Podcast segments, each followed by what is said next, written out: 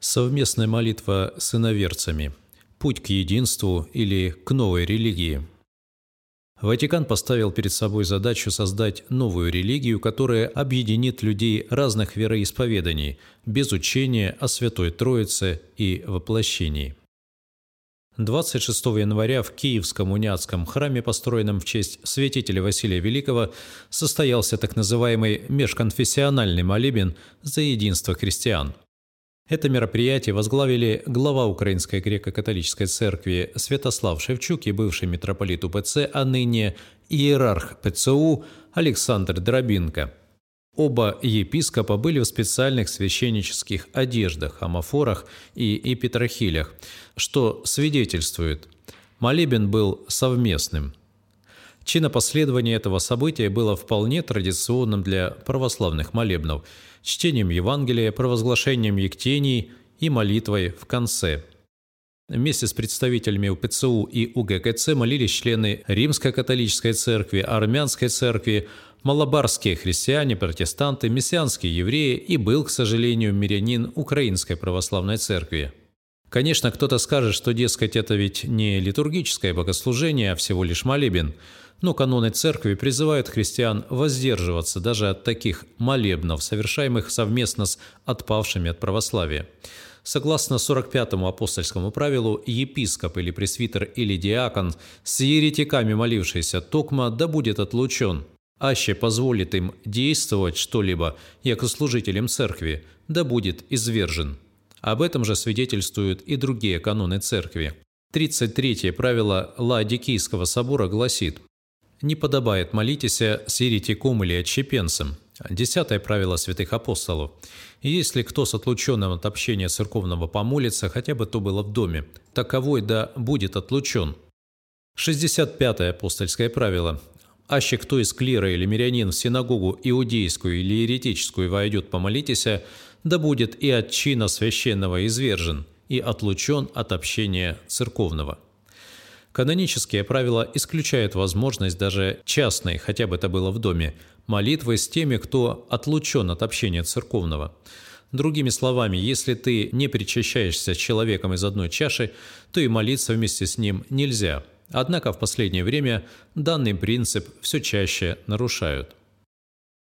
Единство через новую идентичность. Вопрос единения церквей православной и римско-католической давно является приоритетным для Константинопольского патриархата в его взаимоотношениях с Ватиканом. Однако сегодня, видимо, папская курия решила расширить список тех, кто нуждается в единстве – Украину в этом смысле давно объявили территорией куменического эксперимента. Именно поэтому на молебне в униатском храме Киева присутствовали верующие из протестантских или нехалкидонских религиозных объединений. Первые, протестанты, отвергают церковное понимание таинств и иерархии, а вторые, армяне, большую часть церковной догматики – Естественно, что, будучи такими разными в плане восприятия религиозной действительности, эти люди объединиться вокруг своих традиционных принципов просто не могут. А значит, для них нужно создать новую религиозную действительность с новыми, приемлемыми для всех принципами. Этим, по-видимому, и занимается в данный момент Папский совет по христианскому единству – это не просто предположение. На вышеупомянутом молебне экс-митрополит УПЦ Александр Доробенко заявил – Сегодня кое-кто видит католическую идентичность в культурных символах и традициях, к примеру, в безбрачии католического духовенства. Я не совсем компетентен и не буду затрагивать этих тем, а остановлюсь на гениальной, на мой взгляд, идее нынешнего римского понтифика Папы Франциска сделать основой современной католической идентичности не те или иные ценности, институты или символы, а христианскую любовь. По мнению Дробинка, речь идет о новой христианской идентичности, базирующейся не на конфессиональных сокровищах, а на действенной евангельской любви. Он подчеркивает, что данная идентичность любви не отрицает других малых идентичностей. Идентичность любви Примером подобной идентичности для Дробинка является папа Франциск. Экс-митрополит УПЦ говорит – Мы живем в эпоху, когда поступки человека масштаба папы становятся известны в основном благодаря медиа, неизбежно порождая у нас вопрос, с чем мы имеем дело, с истинным образом человека или его медиапроекцией. В нашем медийном мире довольно трудно отличить настоящее от кажущегося, но поступки папы настолько проникнуты энергией любви и милосердия, что наше сердце безошибочно чувствует, что это настоящее. Что ж, хотим напомнить иерарху ПЦУ, что не все так однозначно и очень часто поступки папы сильно отличаются от его медийного образа любящего всех крестьянина. Достаточно вспомнить, что понтифик с ожесточением и злостью ударил по руке женщину-китаянку. Это, кстати, не первая вспышка неконтролируемого гнева со стороны папы. Например, в 18 году видеокамеры зафиксировали, как он ударил монахиню. Мы не пытаемся как-то очернить Франциска, а просто говорим, что пример Дробинка, с одной стороны, очень неудачен, а с другой очень показателен. Ведь новая христианская идентичность любви, главный представитель которой позволяет себе такие выходки, лицемерное фарисейское христианство. В этом смысле новая идентичность уже ничего общего с подлинным христианством не имеет, о чем без обиняков говорит как сам папа, так и многие католики. Религия для всех – 18 января 2020 года во время вечернего богослужения в соборе Святого Павла Папа Римский Франциск объявил о начале недели молитв за объединение христиан. В молебне, возглавляемом понтификом, приняли участие экуменическая делегация из Финляндии, студенты Экуменического института Бассе, православные студенты, обучающиеся в Риме при поддержке Комитета по сотрудничеству в области культуры, который действует при Папском Совете по содействию христианскому единству. В проповеди к участникам молебна папа сказал несколько интересных вещей, прямо противоречащих христианской сатерологии и католической догматике. Например, заявил, что преуменьшать или презирать дары, неспосланные Господом другим братьям, считая их некоторым образом менее угодными Богу, тяжкий грех – если мы питаем подобные мысли, мы соглашаемся на то, чтобы сама полученная благодать стала источником гордости, несправедливости и разделения, и как мы тогда сможем войти в обетованное царство. Этот пассаж четко свидетельствует, что, по мнению Папы, не только в иных конфессиях, но и иных религиях существуют благодатные дары, преуменьшать значимость которых мы, христиане, якобы не имеем права. За доказательствами такого отношения Франциска к инославию далеко ходить не нужно. Достаточно вспомнить катехизацию в кавычках Пачамамы и участие высшего католического духовенства в языческих ритуалах. 16 января 2020 года Калиста Гингрич, посол США при Святом Престоле, сообщила о запуске инициативы «Авраамическая вера», призванной способствовать межрелигиозному диалогу. Ранее, 14 января, под руководством пастора Боба Робертса, имама Мохаммеда Магида и равина Дэвида Саперстейна и при поддержке посла США по вопросам международной религиозной свободы Сэма Браунбека, американская некоммерческая организация «Сеть многоконфессиональных соседей» организовала встречу Калисты Гингрич с несколькими мировыми религиозными лидерами.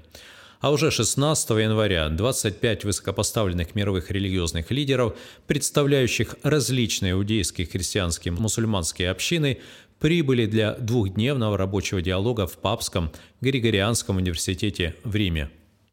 Обращаясь к участникам этой встречи, Папа Франциск заявил, что только человеческое братство является основой для развития мира во всем мире, а все отличия должны подчиниться общей человечности – Однако в Священном Писании сказано, что все колена земные должны подчиниться Христу, который и является источником подлинного мира.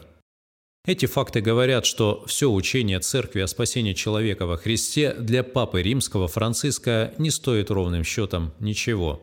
Новая религия – вот его цель. Папа Римский против веры – Традиционное католическое богословие, выраженное, например, в постановлениях Триденского собора, гласит «Нечестивый оправдывается Богом по благодати Его и избавлением во Христе Иисусе». Другими словами, без избавления во Христе Иисусе оправдание нечестивого невозможно. В катехизисе Римско-католической церкви сказано эта странствующая по земле церковь необходима для спасения. Один только Христос – посредник и путь ко спасению, а Он присутствует для нас в Своем теле, которое есть церковь, прямо преподав нам необходимость веры и крещения. Он одновременно подтвердил необходимость самой церкви, в которую люди входят через крещение, как через дверь, Поэтому знающие, что Вселенская Церковь основана Богом через Иисуса Христа как необходимое, и все же не желающие вступить в нее или оставаться в ней, не могут спастись. Но, по-видимому, все это не имеет сколько-нибудь серьезного значения для Папы Франциска. Поэтому он продолжает. Мы должны смиренно признать, что полученные благословения не принадлежат нам по праву, но в силу дара, и они были нам дарованы с тем, чтобы мы делились с другими. Опять же, эти слова можно трактовать как возможность допуска к таинствам Церкви, которые есть, собственно, благословение Божие представителей других конфессий, возможно, других религий. Например, сам папа признавался, что в бытность простым иезуитом в Дании он заменял для лютеранской общины их пастыря, что, опять же, противоречит канонам Римской католической церкви. Практика причастия мирян без исповеди, а значит и без выяснения конфессиональной принадлежности религиозных взглядов, является для католиков привычной. К этой же практике причастия всех подряд стремительно движутся представители Константинопольского патриархата. Митрополит Чикагский Нафанаил заявил, что священники не имеют права запрещать желающим приступать к таинству причастия. Так что в своих убеждениях папа далеко не один. Поэтому он уверенно говорит, что нам нужно признать ценность благодати, неспосланной другим христианским общинам. В принципе, эти слова понтифика вполне логичны. Отныне, чтобы получить благодать Божию, не нужно принадлежать к святой, соборной и апостольской церкви. Более того, вообще не нужно принадлежать какой-либо церкви. Достаточно верить в душе и чувствовать в себе Бога. В этой религии уже нет необходимости в таинствах, молитве, покаянии, церкви. Более того, Бог как личность исчезает, а его место занимает безличная субстанция или философское понятие. Католики бьют тревогу. Проблему фактического уничтожения христианской веры Папой Франциском и замены ее на что-то другое видят и внутри самой католической церкви – Известный историк-богослов РКЦ Роберто Ди Матеи считает, что католицизм перестал быть монолитным, и внутри него параллельно существуют уже две религии – Первая из них, говорит историк, представлена немецким кардиналом Марксом и его сторонниками. Они поддерживают женатое духовенство, лояльно относятся к ЛГБТ, являются сторонниками либеральных принципов и противниками традиционного католического богословия. Именно на стороне кардинала Маркса находится и папа Франциск. По словам Диматеи, эту религию уже можно называть не католической церковью, а германо-амазонской – а католический епископ из Голландии Роберт Муцаерц уверен, что Ватикан насмехается над верой, уходит от традиции и привносит в церковь идолопоклонство. Комментируя заключение так называемого Амазонского синода РКЦ, кардинал заметил, что в итоговом документе даже Иисус почти не упоминается, а упоминаются религиозные народы и их видение космоса. Разве мы не должны привести Христа на Амазонку? Напротив, кажется, что Синод привел амазонских идолопоклонников в Рим. Еще более резкие заявления делает бывший префект конгрегации по делам вероучения РКЦ кардинал Герхард Мюллер. Воинствующий атеист Эудженио Скальфари хвастается своей дружбой с папой Франциском. Он сотрудничает с папой, потому что их объединяет общая идея рукотворной всемирной религии, без троицы и воплощения мировая религия и церковь. Учитывая все вышеизложенное, можно констатировать, что Папа Римский Франциск, а вместе с ним и большая часть РКЦ в поисках пути единства для христиан и представителей иных религий разрушают веру во Христа, переданную нам через священное писание, предание, и занимаются созданием новой идентичности, а по сути новой религии – Понимают это и внутри католической церкви. Например, женщина, которую папа ударил по руке, спросила его, «Зачем вы разрушаете веру? Зачем уничтожаете китайцев? Подумайте об их чувствах. Поговорите со мной». Но, к сожалению, этого не понимают многие из тех, кто считает себя православным христианином и даже находится на вершине иерархии. Их участие в экуменических или межконфессиональных молитвах недопустимо и нельзя оправдать ничем. Достижение единства с другими христианами или представителями иных религий возможно только тем путем, который предлагает Христос, Евангелие и Церковь. Это вера, покаяние, крещение и участие в теле и крови Спасителя. И очень жаль, что православные епископы и миряне, поддерживающие совместные молитвы, этого не понимают. Впрочем, может, они как раз и понимают, к чему все идет, полному уничтожению культурных и религиозных отличий, созданию особого вида духовности, которая будет базироваться не на личных отношениях с Богом, а на принципах безличностной и стерильной любви или общечеловеческих ценностях. В этой новой идентичности Христу и подлинной любви, которая ненавидит грех, но любит грешника, не останется места. Зато найдется вполне удобное место для представителей ЛГБТ, атеистов и ненавистников как Христа, так и Церкви. Объединить всех и вся действительно можно и нужно, но только во Христе. Но сделать это получится не через уничтожение конфессиональных различий, культурных традиций или догматических принципов, а исключительно через покаяние и присоединение к телу Христову, которое есть единая, святая, соборная и апостольская церковь. Ее двери, как и двери Ноева ковчега в свое время, открыты для всех. Нужно только войти в них. И не через забор, а как положено, через Христа. «Аз есмь дверь», — говорит Господь. «Мною аще кто внидит, спасется, и внидит, и изыдет, и пажить обрящет». А все остальные пути разбойничьи.